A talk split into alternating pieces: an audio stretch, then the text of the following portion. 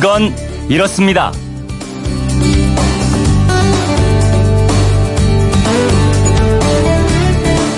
안녕하십니까 오승훈입니다. 한평생 오로지 가난하고 병든 사람들을 위해서 활동을 하다 가신 분 빈자들의 성녀로 불리며 노벨 평화상을 받았고 재작년에는 성녀로 추대된 성 마더 테레사 아시죠? 108년 전 오늘 마케도니아에서 태어났는데요. 혹시 이분 이름에서 나온 마더 테레사 효과라고 들어보셨나요?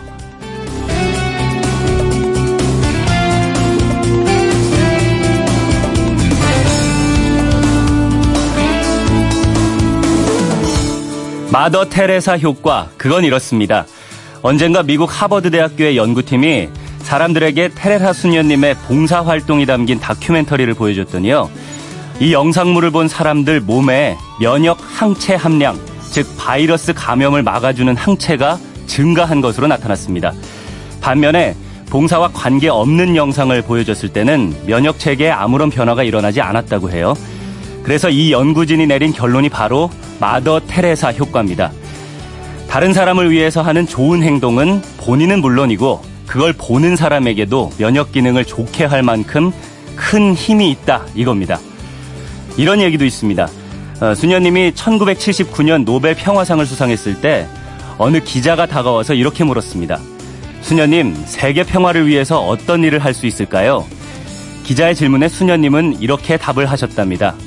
집에 돌아가서 가족을 사랑해 주세요.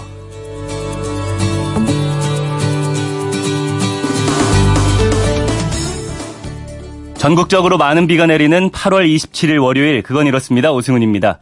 치매 안심센터를 방문한 어르신들에게 어, 치매에 뺏기지 않고 싶은 기억이 무엇입니까? 이렇게 물었더니요. 66% 3명 중 2명꼴로 가족이라고 했다는 설문조사 결과도 있는데요. 지금 할 수 있을 때 가족을 더 많이 사랑해야겠습니다. 그게 또 가정의 평화, 나라의 평화, 그리고 세계의 평화를 지키는 일이니까요. 아시아의 평화를 기원하면서 자카르타 팔렘방에서는 각국의 선수들이 열심히 땀을 흘리고 있죠. 오늘도 스포츠 소식부터 들어보겠습니다. 김태범 스포츠캐스터입니다. 안녕하세요. 네, 안녕하세요. 김태범입니다. 네. 먼저 어제 있었던 2018 자카르타 팔렘방 아시안 게임 경기 소식부터 알아볼까요? 어제 우리나라는 육상 여자 허들 100m에서 정혜림 선수가 금메달 소식을 전했는데요. 네. 우리나라는 8년 만에 아시안 게임 육상에서 금메달을 기록하게 됐습니다. 그리고 스포츠 클라이밍 남자 콤바인에서 천종원 선수가 금메달, 음. 여자 콤바인에서는 사솔 선수가 은메달, 김자인 선수가 동메달을 따냈는데요. 네. 스포츠 클라이밍은 이번에 아시안 게임에 처음 등장한 종목인데 그 중에서도 남녀 콤바인은 2020년 도쿄 올림픽에서도 정식 종목으로 채택된 세부 종목입니다. 네. 이번 대회 성과를 토대로 앞으로 도쿄 올림픽에서도 충분히 기대를 해볼 만한 우리나라의 스포츠 클라이밍이 아닌가 싶습니다. 그러네요. 어, 제 남북 단일팀의 금메달 소식도 있었다고요? 그렇습니다. 어제 카누 여자 용선 500m에서 남북 단일팀이 금메달을 획득했는데요. 네. 전날 200m 동메달에 이은 또 한 번의 쾌거였습니다. 단일팀이 국제종합스포츠대회에 출전한 건 평창 동계올림픽에 이어 이번이 두 번째인데요. 음. 단일팀의 국제종합대회에서의 첫 금메달이 나온 거죠. 예. 참고로 단일팀이 메달을 따게 되면 우리나라나 북한 쪽의 메달로 집계되는 게 아니라 코리아의 메달로 따로 기록되고요. 네. 그래서 코리아는 현재 금메달 1개, 동메달 1개, 종합순위 28위에 올라 있기도 합니다. 음. 또 어제는 야구 대표팀의 첫 경기인 대만전도 있었죠. 네, 어제 우리나라가 대만에 1대2로 패하는 다소 충격적인 결과가 나왔습니다. 어제 우리나라는 선발 투수 양현종 선수가 1회 초부터 상대 4번 타자 린지아 요우 선수에게 투런 홈런을 맞고 리드를 내줬습니다. 네. 하지만 양현종 선수는 그 피홈런 하나를 제외하면 이후에는 나무랄 데 없는 호투를 펼쳤고요. 불펜 투수들도 추가 실점 없이 잘 막아줬는데 문제는 터지지 않았던 타선이었습니다. 음. 4회 말에 김재환 선수의 솔로 홈런으로 한 점을 추격했지만 그게 어제 대만의 실업리그 소속 투수들을 상대로 얻은 유일한 득점이었고요. 예. 끝내 한 점 차를 극복하지 못하고 대만에 패했습니다.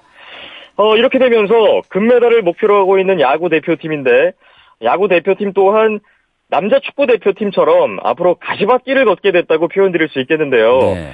이제 남은 경기가 만약 결승까지 가게 된다면 총 5경기가 남아있는 셈인데 앞으로 다섯 경기를 무조건 다 이겨야 음. 그것도 결승 진출까지 경우에 따라서는 가급적 큰 점수차로 이겨야 금메달이 가능한 그런 부담스러운 상황이 됐습니다. 네. 일단 우리나라는 조별리그 오늘은 인도네시아전, 내일은 홍콩전을 앞두고 있습니다. 음, 그러면 아시안 게임 오늘은 어떤 경기들이 주목되고 있나요? 역시 남자 축구 대표팀의 8강전 우즈베키스탄과의 경기가 가장 주목을 받을 것 같아요. 네. 현재까지 우즈베키스탄이 4전 전승, 13득점에 무실점으로 8강까지 왔는데 올해 AFC 23세 이하 챔피언십 우승팀다운 행보를 보이고 있습니다. 음, 네. 이 팀의 방패를 과연 우리나라가 뚫어낼지가 관건이 될 것으로 보이고요. 한편 남자 농구 대표팀은 현재 NBA에서 뛰고 있는 조던 클락슨을 앞세운 필리핀과의 8강전을 치릅니다. 네. 오늘 이렇게 중요한 8강전 두 경기가 눈길을 끌고 있네요. 그러네요. 어, 아시안 게임 말고 혹시 더 전해 주실 건 없나요? 저희 지금 생방송이 생방송이 진행되고 있는 이 시각에 메이저리그 LA 다저스의 류현진 선수가 샌디에이고를 상대로 홈에서 선발 등판 경기를 갖고 있습니다. 네. 아까 5시 10분에 경기가 시작됐으니까 1시간 조금 더 지난 상황인데요. 현재 스코어 2대 0으로 샌디에이고가 앞서 있고요. 류현진 선수는 현재 4회까지 7안타 2실점, 탈삼진은 7개를 기록하고 있습니다. 네. 어, 특이사항이 류현진 선수가 오늘 3회 말에 타석에서 안타를 치기도 했습니다. 네. 어, 류현진 선수가 오늘 시즌 4승째를 거둘 수 있을지도 끝까지 지켜보시면 좋을 것 같습니다. 네, 류현진 선수 남은 이닝 추가 실점 없이 호투하고 타선도 도와줘가지고 야구 팬들에게 기분 좋은 승정보 전해주면 좋겠습니다. 네, 지금까지 김태범 스포츠캐스터였습니다. 잘 들었습니다. 감사합니다.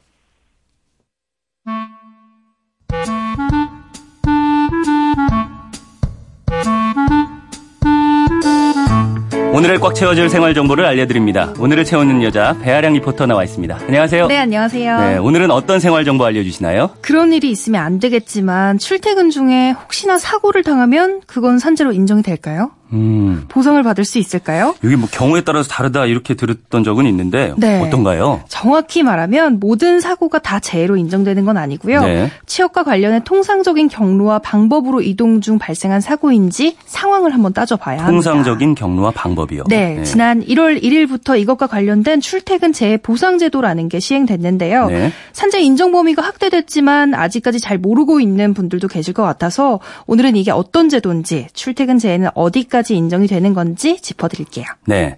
올 들어 시행됐다고 말씀하셨는데 그럼 전에는 출퇴근길에 사고 당하면 보상을 못 받았나요? 어, 출퇴근 재해 보상 제도가 도입되기 전에는 산재 보상 보험법을 통해서 보상을 받았어요. 네. 대신 그 범위나 인정되는 상황이 지금보다는 좀 제한적이었는데요. 통근버스 등 사업주의 지배 관리 아래 출퇴근 중 발생한 사고만 업무상 재해로 인정된 거예요. 예. 쉽게 말해서 사업주가 제공한 차량을 이용하다가 발생한 사고에 대해서 산재 보상을 해준 건데 음.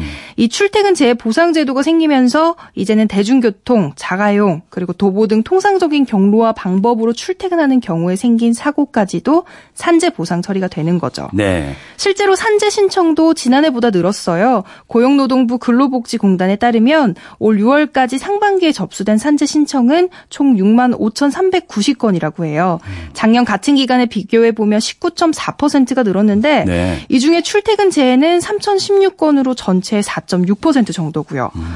출퇴근 재해 접수된 사례를 분석해 보면 출근 중에 발생한 사고가 66%, 퇴근 중에 발생한 사고는 34%인데요. 교통 수단별로는 도보가 56%, 승용차 20%, 자전거 9%, 그리고 기타 15%로 구분됩니다. 그렇군요. 실제 출근길 재해로 인정된 사례들은 어떤 것들이 있나요? 출퇴근 재해 시행 이후에 처음 산재로 인정된 케이스가 대구의 한 직물업체에 다니고 계시는 40대 여성분인데요. 네. 야간 작업 다 끝내고 하고 퇴근하면서 버스 정류장으로 가고 있었는데 그때 돌부리에 걸려서 넘어진 거예요. 네. 오른팔이 부러졌는데 일을 하기 힘든 상황에 놓인 음. 거죠. 그래서 산재 신청을 했고 그게 인정이 된 겁니다. 음. 근데 이제는 출, 출근과 퇴근 상황뿐만 아니라 점심 식사하려고 사업장 근처로 식당을 이동하거나 아니면 밥 다 먹고 다시 사업장으로 돌아가는 과정 중에 다쳐도 산재로 인정이 되거든요. 네. 단 지인을 만나는 것처럼 사적인 업무를 보다가 사고가 나면 산재에 해당 안 되고요. 네. 또 점심 시간 안에 돌아올 수 없는 먼 거리의 식당을 이용하다가 사고 발생하는 것도 인정 대상이 아닙니다. 그렇군요. 그러면 보상은 어떻게 받나요? 일단 다쳤으니까 그 치료비를 전액 지원받고요. 네. 또 다치 다치면 일을 못하게 되잖아요. 그렇죠. 그래서 일 못하는 기간에 대해서 평균 임금의 70%를 휴업급여로 지급받습니다. 근데 하루치의 휴업급여액이 하루치 최저 임금액보다 적으면 최소 1일당 6만 240원을 받을 수 있고요. 그렇군요. 그럼 만약 사고를 당했다 그러면은 신청은 어떻게 해야 되는 거예요? 우선 사고가 생기면 가능한 빨리 요양급여 신청서를 공단에 제출해야 해요. 네. 그래야 사고 사실 입증과 확인이 쉬워지거든요. 요양급여 신청서 제출은 복잡하지 않아요. 근로복지공단 홈페이지에서 다운받으시면 되는데요. 쭉 내용 적어서 지금 치료받고 있는 의료기관에 제출해 달라고 하면 돼요. 네. 그러면 공단과 의료기관 전산이 연계돼 있어서 쉽게 제출하실 수 있어요. 근데 보통 차 사고 나면 그쪽 상대방이랑 합의해서 문제를 마무리 짓는 경우가 많잖아요. 네. 출근길제에서는 이거 주의하셔야 해요. 그렇죠. 상대방이나 보험사 통해서 합의를 먼저 해버리면 산재 보험 급여 지급이 제한될 수 있거든요. 네. 그래서 합의부터 하시기 전에 근로복지공단에 한번 문의해 보시는 게 좋습니다. 공단 전화번호는 1588-0075번이고요. 음. 산재 관련해서 더 궁금한 점과 자세한 내용 설명 들으실 수 있습니다. 네. 갑작스러운 사고가 생겼을 때 억울한 일이 생기지 않도록 출퇴근 재해보상 제도에 대해서 알아두시고요. 또 신청부터 궁금한 것까지 근로복지공단에 문의할 수 있다는 것도 기억해 두시면 좋을 것 같습니다. 오늘을 알차게 채울 꽉 찬 정보였습니다. 지금까지 오늘을 채우는 여자 배아량 리포터였습니다. 감사합니다. 네, 감사합니다.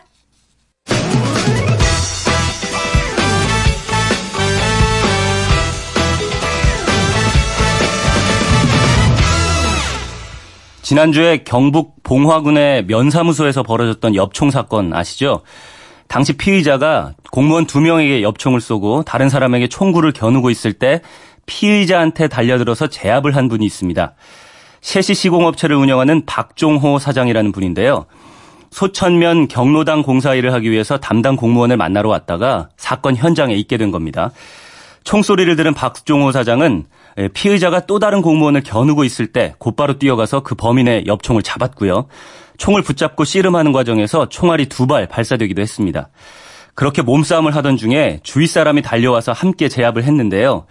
만약 박종호 사장이 이 피의자를 제압하지 않았다면 인명피해는 더 커졌을 가능성이 큰 상황이었습니다. 자칫 자신의 목숨을 잃을 수도 있는 상황에서 피의자를 맨몸으로 제압한 용기 참 대단하죠. 이분의 의협심 있는 행동을 격려하기 위해서 한 기업이 의인상과 상금을 수여하기로 했다는 소식이 있는데요. 이 팍팍한 사회에 남을 먼저 생각하는 의인과 또 그런 의인을 돕는 손길 모두 아름답죠. 그건 이렇습니다. 오승훈입니다. 저는 잠시 후에 궁금증이 지식이 되는 아하로 돌아오겠습니다.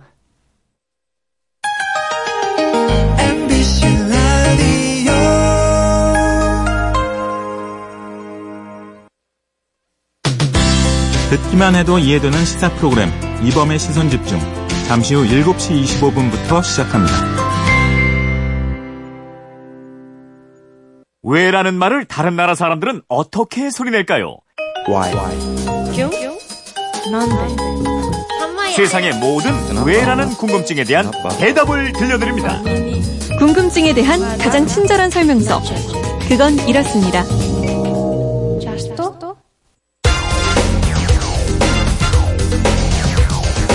궁금증이 지식이 되는 아하.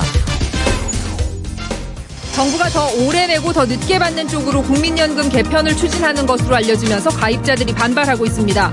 청와대 국민청원 게시판엔 차라리 국민연금을 폐지하라는 청원이 빗발쳤습니다. 여론 악화에 보건복지부 장관은 네, 국민연금 개편 여부를 놓고 논란이 적지 않은데요. 휴대폰 뒷번호 5285번 쓰시는 청취자께서 이런 문자를 주셨어요. 남편이 명예퇴직을 하고 작은 건물에서 경비로 일을 하고 있습니다. 3년 후에 국민연금을 받게 되는데 주위에서 남편이 일을 하면 국민연금을 다 받지 못한다고 하던데 정말인가요?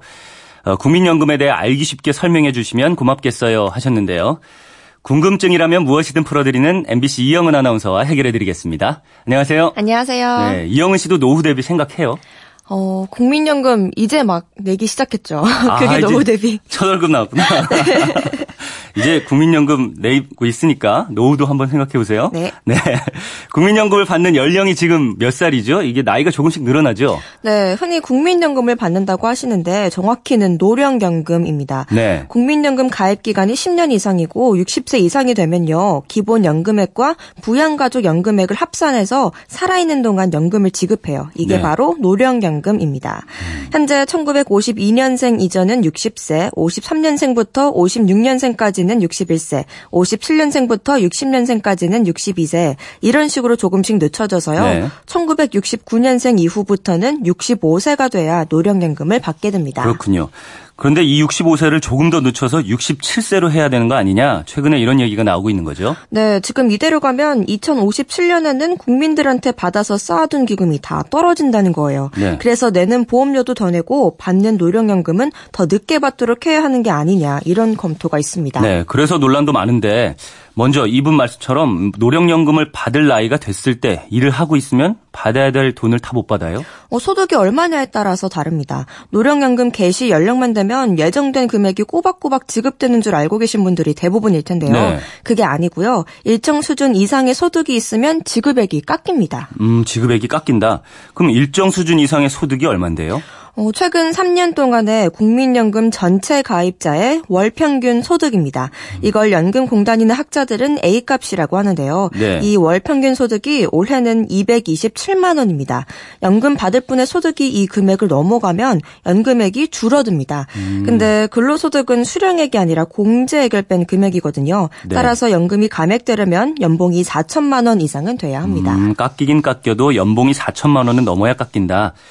그런데 이 월급 받는 분들도 있겠지만 사업하는 분들도 있고 뭐 이자를 받는 분들도 있을 텐데요. 네, 이 월 평균 소득 계산에는 근로소득과 사업소득, 임대소득이 들어가고요. 음. 이자나 배당소득은 소득 계산할 때 제외됩니다. 네. 어, 그렇다면 이 지급액 얼마나 깎이는지 이게 참 중요하잖아요. 그렇죠. 227만 원, 그러니까 올해 월 평균 소득인 이 227만 원을 초과한 소득이 100만 원 미만이면 5%, 음. 200만 원 미만은 10%, 300만 원 미만은 15%, 400만 원 미만은 20%, 400만 원 이상은 25%고요. 최대 감액 금액은 국민연금의 절반까지입니다. 그렇군요.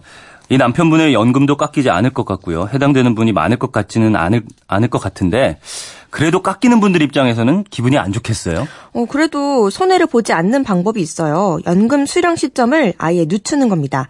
그러니까 연금을 받지 않아도 생활할 정도의 소득이 있으면요. 연금 수령 개시 시기를 한 번에 한해서 최대 5년까지 늦출 수 있는데요. 네. 이렇게 하면 연금액이 1년에 7.2%씩 5년이면 36% 늘어납니다. 음, 그런 방법도 있네요. 그럼 해당되는 분들은 활용하는 것도 좋겠는데 근데 이 소득이 있다고 깎이는 건 왜 깎이는 거예요? 국민연금은 사회보장 성격을 가진 사회보험입니다. 국민이 돈을 벌 때 그 돈을 모아뒀다가요. 소득이 없는 노후에 연금을 주자는 건데 네. 이 소득이 있는데도 연금을 다 주면 과잉으로 보장하는 거다. 이런 거예요. 음, 그런 논리를 역시 안 주는 것이 배우자 연금이잖아요. 부부고 둘 다 가입자였다. 한 사람이 뭐 안타깝게도 사망했을 경우 이런 경우에는 한 사람 거는 안 주죠. 어, 그게 국민연금의 중복급여 조정 규정입니다. 배우자의 유족연금을 받든지 아니면 내가 낸 연금을 받든지 둘 중에 유리한 것 하나를 선택해야 하는데요. 네. 만약 유족연금을 고르면 유족연금만 받아요. 음. 근데 내 노령연금을 선택하면 노령연금에다 유족연금의 30%를 추가로 받을 수 있습니다. 그리고 보건복지부가 현재 30%인 이 유족연금 주, 유족연금 중복 지급률을 50%까지 상향 조정하는 방안을 추진하고 어, 있어요. 그래요. 그럼 만약 그 방안이 통과 되면 지금보다 훨씬 더 많은 연금을 받을 수 있게 되는데 근데 왜 유족연금을 다 안 주는 거죠? 어, 정부나 국민연금 입장에선 한 사람한테 두 사람 몫을 다 주면 다른 가입자들의 부담이 커진다 이런 논리입니다. 네. 외국도 다 우리처럼 한다는 거예요.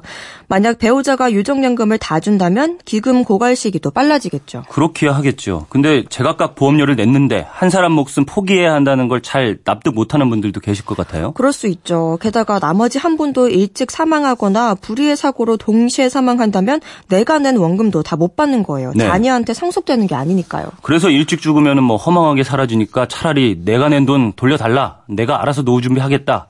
뭐 이런 얘기 하시는 분들도 많아요. 네, 특히 보험료를 올린다, 연금 받는 시점을 늦춘다 하는 얘기가 나올 때마다 그런 소리가 커지는데요. 네. 어, 기본적으로 국민연금은 오래 살수록 이익입니다. 죽을 때까지 지급이 보장되니까요. 음. 어, 그리고 소득이 낮은 사람은 낸 돈보다 최대 4.5배까지 받고 소득이 높은 사람도 낸 돈의 1.4배를 받아요. 이건 어떤 사보험, 어떤 민간보험도 따라 올 수가 없습니다. 음, 개인적으로 개인연금에 가입하는 것보다 국민연금이 낫다는 얘기죠? 그럼요. 나중에 지급하는 돈이 훨씬 많은 국민연금은 안 내고 개인연금은 꼬박꼬박 낸다? 이건 난센스입니다. 음. 개인연금 내 돈이 있다면 국민연금 내는 게 훨씬 좋아요. 이걸 단적으로 보여주는 게 국민연금 임의가입입니다. 임의가입이라고 하면은 자발적으로 국민연금에 가입하는 거예요? 네, 소득이 없는 전업주부나 27세 미만의 학생, 군인도 스스로 국민연금에 가입할 수가 있는데요. 이런 사람이 현재 34만 명이 넘고요. 이들 대부분이 고소득층입니다. 국민연금이 불안하다는데도 이렇게 부자들이 자발적으로 가입하는 이유가 뭐겠어요? 그만큼 이익이기 때문이죠. 네, 그렇지만 이 국민연금 기금이 얼마 안 있으면 바닥 난다는 거잖아요. 어, 바닥이 나긴 날 겁니다. 왜냐하면 적게 내고 많이 받는 구조기 때문이에요. 음. 지금 직장인은 소득의 9%, 자영업자들은 18%를 내고 연금 받을 때는 평균 소득의 45%를 받게 되거든요. 네. 이것도 처음엔 70%로 설계했다가 45%로 낮췄고 이 비율을 또 40% 정도를 낮추자 이런 얘기가 나오는 음. 건데 네. 40%가 되더라도 많이 받는 겁니다. 근데 더 낮추면 용돈 수준이 될 거고 반발 여론이 워낙 심해서 쉽게 낮추기는 어려울 겁니다. 그러면 기금이 고갈되잖아요. 많이 받아가니까. 그렇습니다. 근데 고갈이 되더라도 거의 전 국민이 가입한 연금을 정부가 지급하지 않는다? 이건 있을 수가 없는 일입니다. 네. 그리고 2057년에 고갈된다면 39년 후의 일인데 요. 지금 보면 세상이 5년, 10년마다 휙휙 바뀌는데 40년 후의 일을 어떻게 알겠느냐. 지금 너무 음. 걱정할 필요가 없다. 이렇게 얘기하는 전문가들도 많습니다. 하기는 뭐 40년 전에 오늘의 우리를 정확하게 예측한 이가 있었을까요? 지금은 또 뭐 4차 산업혁명이다, 인공지능이다, 변하는 속도가 굉장히 빠르잖아요. 그리고 연금은 소득재 분배 기능이 있는 사회보험이기 때문에 고소득층은 상대적으로 손해를 봅니다. 음. 그래서 고소득층이 국민연 고금을 없애자 하는 건 이해타산 측면에서 그럴 수 있지만 저소득층은 무조건 국민연금 폐지론에 휩쓸리면 안 돼요. 일을 내고 3이나 4를 받는데 엄청난 이익이잖아요. 음. 그리고 고소득층도 사실 손해가 아닌 게 저소득층보다 더 오래 살잖아요.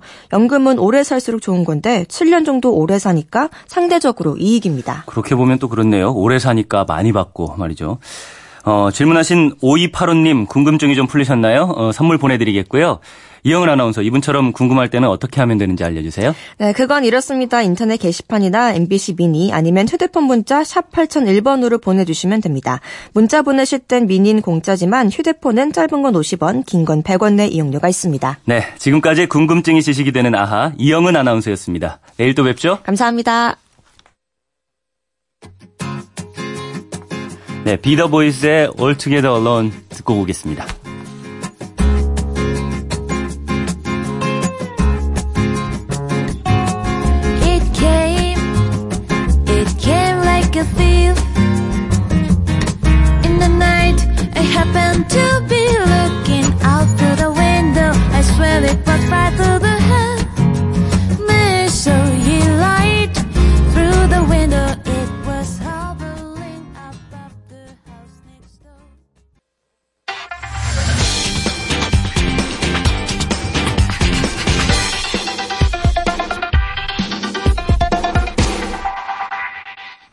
(1907년 8월 27일) 그러니까 111년 전 오늘은 대한제국의 마지막 황제 순종이 즉위식을 가진 날인데요. 궁금한 키워드를 알아보는 키워드 인터뷰 코너. 오늘은 대한제국의 마지막 황제 순종을 키워드로 신병주 건국대학교 사학과 교수와 이야기 나눠보겠습니다. 안녕하세요. 네, 안녕하십니까? 네. 교수님, 이 순종이 마지막 황제이다 보니까 우리가 순종에 대해서 모르는 게 많습니다. 순종, 어떤 네. 인물인가요? 예, 이 순종 황제는 1874년에 고종과 우리 명성왕후의 적장자로 태어나게 됩니다. 네. 사실 우리 조선 왕실의 27명 왕 중에 적장자가 7명밖에 되지 않는데 어. 결국 상당히 그 정통성을 바탕으로 태어났고 그리고 이제 그 두살 때 세자로 책봉될 정도로 아주 뭐 정말 왕실의 기대를 받았습니다. 네. 그런데 뭐 잘 알다시피 이 무렵은 그 상당히 그 일제의 어떤 그 침략이 가속화되는 그런 시기였고 그래도 이제 그 아버지 고종이 1897년에 황제를 이제 그 선언하면서 이 순종도 왕세자의 신분에서 황태자까지 격상이 되었지만 네. 이 결과적으로는 그 이 1897년 이제 황태자의 자리에서 1907년 바로 그 오늘이었죠. 네. 그 대한제국의 그두 번째 황제로 그 즉위식을 바로 지금의 그 덕수궁입니다. 경운궁 돈덕전에서 이 즉위식을 이제 거행하게 되는데 아마 이때까지도 순종은 자신이 대한제국의 마지막 황제가 될 줄은 아마 또 잘 짐작하지 못했을 것으로 이제 판단이 됩니다. 네. 어, 111년 전 오늘로 돌아가 보면 음, 다른 왕들과는 좀 다르게 아버지 그러니까 고종이 건강하게 살아있는 중에 왕이 이때 표현으로 하면 황제의 자리에 올랐습니다.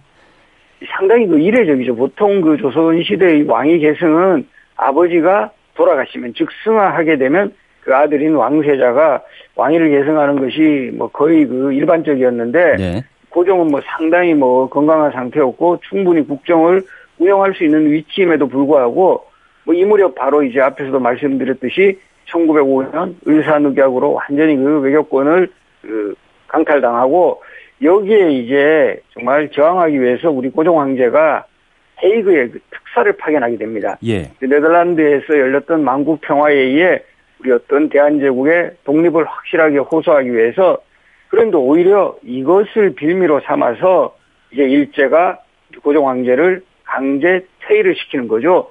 그래서 결과적으로는 순종 황제는 아버지가 충분히 이제 그 황제의 자리를 지킬 수 있는 그런 상태에서 그 일제의 그 압력에 의해서 아버지 고종을 대신해서 이 황제가 되게 됩니다. 네. 말씀하신 대로 일본에 의해서 고종이 퇴위됐고 순종이 즉위를 했잖아요. 예. 이미 이렇게 일본의 내성, 내정 간섭이 좀 심해진 상태였죠. 그렇죠. 이제 1907년에 바로 이 순종이 황제를 즉위한 그 시점부터 1910년 그 강제 그 한일 병합에 이르는 그 3년여의 시간은 일제의 침략이 아주 그 가속화되는 시기였어요. 네. 그래서 사실은 이제 그 순종 황제의 즉위식에 있었던 그 무렵의 그 기록을 보더라도 일본 천황의 축전이 오고 통감인 히로부미와 각국 영사를 접견했다. 이런 기록에 보더라도 이것은 뭐 공식적으로는 마치 그 대한제국이 그 일제에 부속된 듯한 그런 느낌을 이미 가지게 하거든요. 네. 그리고 여기에 더해서 일제는 계속 이제 그 조선을 그 외교권뿐만 아니라 이 1907년 그 무렵 되면은 각 부의 차관 자리는 모두 일본인 관리를 임명시켜 소위 차관 정치를 실시하는데 네. 차관보다 장관이 위긴 하지만 실제 그 일본인들이 다 이제 차관이 되면서 뭐 소위 말하는 실세가 돼서 음. 확실하게 이제 내정 간섭을 하게 되고 또 이 8월 1일에 이르러서는 네. 한국 군대가 강제 해산이 되거든요. 어. 이게 정말 보면 이 우리의 어떤 군대가 해산됐다라는 거는 이 대한제국의 황제가 이 군사력을 유지하지 못하는 이런 상황까지 이제 몰아붙이고 1909년에는 그 사복권 및 감독권 또 모두 일본 정부에 이양시키는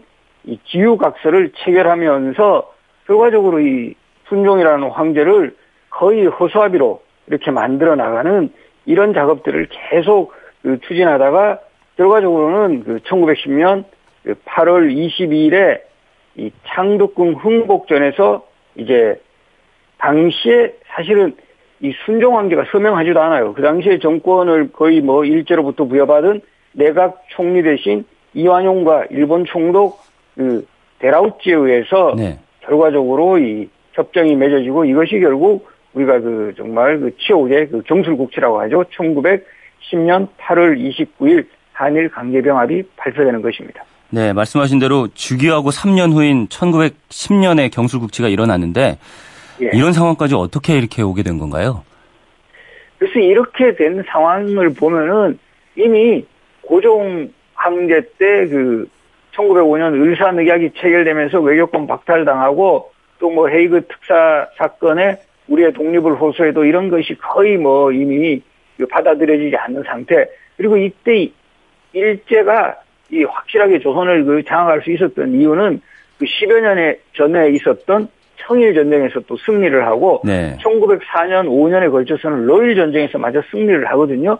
그러니까 이 한반도에서 일제를 견제할 수 있는 이런 세력도 없는 상황. 음. 그리고 이제 또 우리 스스로도 그런 그 침략의 어떤 상황 속에서 이 너무 이제 무기력하게 대응하면서 결과적으로 이 순종 황제 또 스스로의 어떤 좀 능력의 어떤 부재 같은 것 이런 것이 모두 겹치면서 결과적으로는 이제 뭐 외교권뿐만 아니라 이제 나라의 국권을 빼앗기는 이런 그 치욕까지 이제 맞게 되는데요. 사실 이때 그 순종이 경술국치에서 임해서 발표한 이런 뭐 그 그 어떤 교서라고도 하는데요. 네. 이런 내용들을 봐도 되게 무기력해요. 짐의 오늘의 이 조치는 그대들 민중을 잊음이 아니라 참으로 그대들 민중을 구원하려고 하는 지극한 뜻에서 나온 것이다.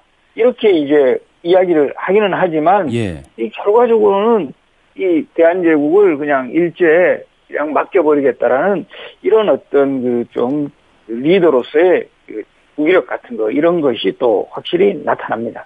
음 그렇군요. 어, 황제에서 물러나고 난 이후의 순종은 어떻게 살았나요?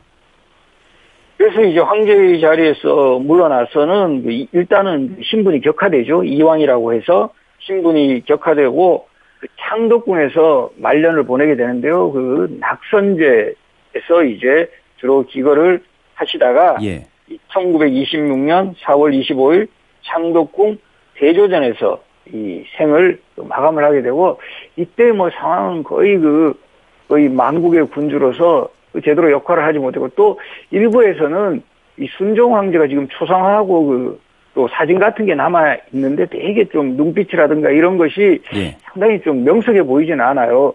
그것이 그 일제가 고종 황제를 그 독살하려고 이 커피에다가 그 뭐 이렇게 독극물 같은 걸 탔는데 음. 고종 황제는 또 커피를 되게 좋아하셔서 그것을 금방 인식을 하고 바로 뱉었는데 예. 순종 황제가 그것을 좀 많이 다량 복용해서 뭐 그런 원인이 되었다 이런 이야기도 있을 정도인데 이 건강도 별로 좋지 않았고 또 워낙 이런 그 망국의 어떤 그 군주라는 어떤 책임에서 또 상당히 그 자유로울 수 없었고 그래서 아주 그 쓸쓸하고 좀 비극적인 말년을 보냈다고 볼 수 있습니다. 아, 그럼 외부 활동은 거의 없이 지냈겠네요.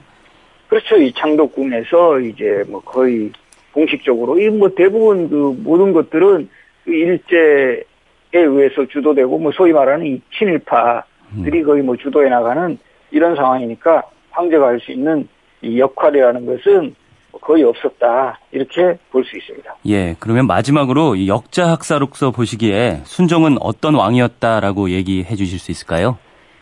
상당히 좀 안타깝죠. 그래도 우리 고종 황제 같은 경우도 뭐 이런 그 일제히 그 강제적인 그 침략에 맞서서 뭐 어떤 대한제국 선포라든가 뭐 헤이그의 특사를 보낸다라든가 이 독립운동의 뭐 지원이라든가 그래도 이런 노력들이 조금씩은 많이 보이는데 안타깝게도 이 순종 황제에게서는 그런 모습이 거의 보이지 않았던 것 같아요.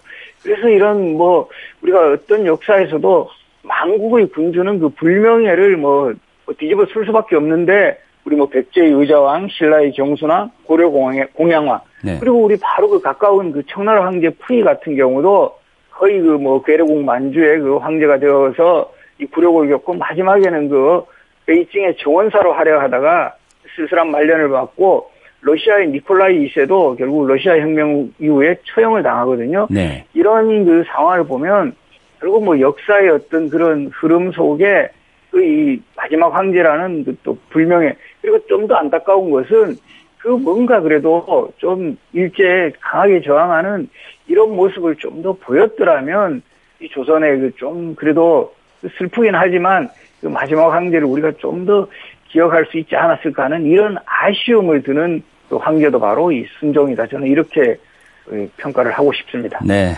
대한제국의 마지막 황제 순종에 대해서 알아봤는데요. 순종이 재임했던 1907년부터 1910년까지는 순종에게도 참 무기력하고 수치스러운 시간이었지만 뭐 우리 민족 모두가 겪어야 했던 수치와 고난의 역사와도 맞닿아 있다는 생각이 듭니다. 아침에 역사를 돌아보는 시간 갖게 해주신 신병주 건국대 사학과 교수님이었습니다. 감사합니다. 예, 고맙습니다. 네, 한 주를 시작하는 월요일 비가 오고 있는데요. 비가 얼마나 더 내릴지 기상청 연결해서 알아보겠습니다. 이효 리포터 전해주시죠. 네, 이번 주는 접는 우산 하나 계속 들고 다니시는 게 좋겠습니다. 서해상에서 만들어진 비구름이 계속해서 유입돼서요. 현재도 전국 곳곳에 비가 오고 있죠. 주로 남쪽으로 처진 채 들어와서 일부 충청도와 전북, 경상 내륙에 호우특보가 발효 중입니다. 특히 경북 고령에 시간당 29mm가량 장대비가 쏟아지고 있어서 호우 경보가 내려졌으니까요. 주의하셔야겠습니다. 내일까지 주로 충청도와 강원 남부, 전북, 경북 북부 지역에 50에서 150, 충청도 많은 곳은 200mm 이상 이상 그 외의 남부지방과 오늘 오후부터 차츰 그치기 시작하는 수도권, 강원 북부는 30에서 80mm가량 예상됩니다. 낮 기온 서울을 비롯해 대부분 29도 안팎에 머물겠습니다. 날씨였습니다. 월요일이 반갑지 않으신 분들 많을 텐데요. 이번 주는 조금 다를 테니까 힘 좀 내보시면 좋을 것 같습니다. 이번 주가 바로 8월의 마지막 주이기 때문인데요. 어, 매달 마지막 주에는 즐길 거리가 좀 있습니다. 수요일은 문화가 있는 날이고요. 금요일은 밤 늦게까지 책을 즐길 수 있는 심야 책방의 날인데요. 어, 삶에 활력을 줄 이벤트들을 주중에 배치해 보시면 월요일이 조금 더 힘이 나지 않을까 싶습니다. 오늘 순서 마지막 곡 비틀즈의 Can Buy Me Love 보내드리면서 저는 내일 다시 찾아오겠습니다. 월요일 아침입니다. 모두 힘내십시오.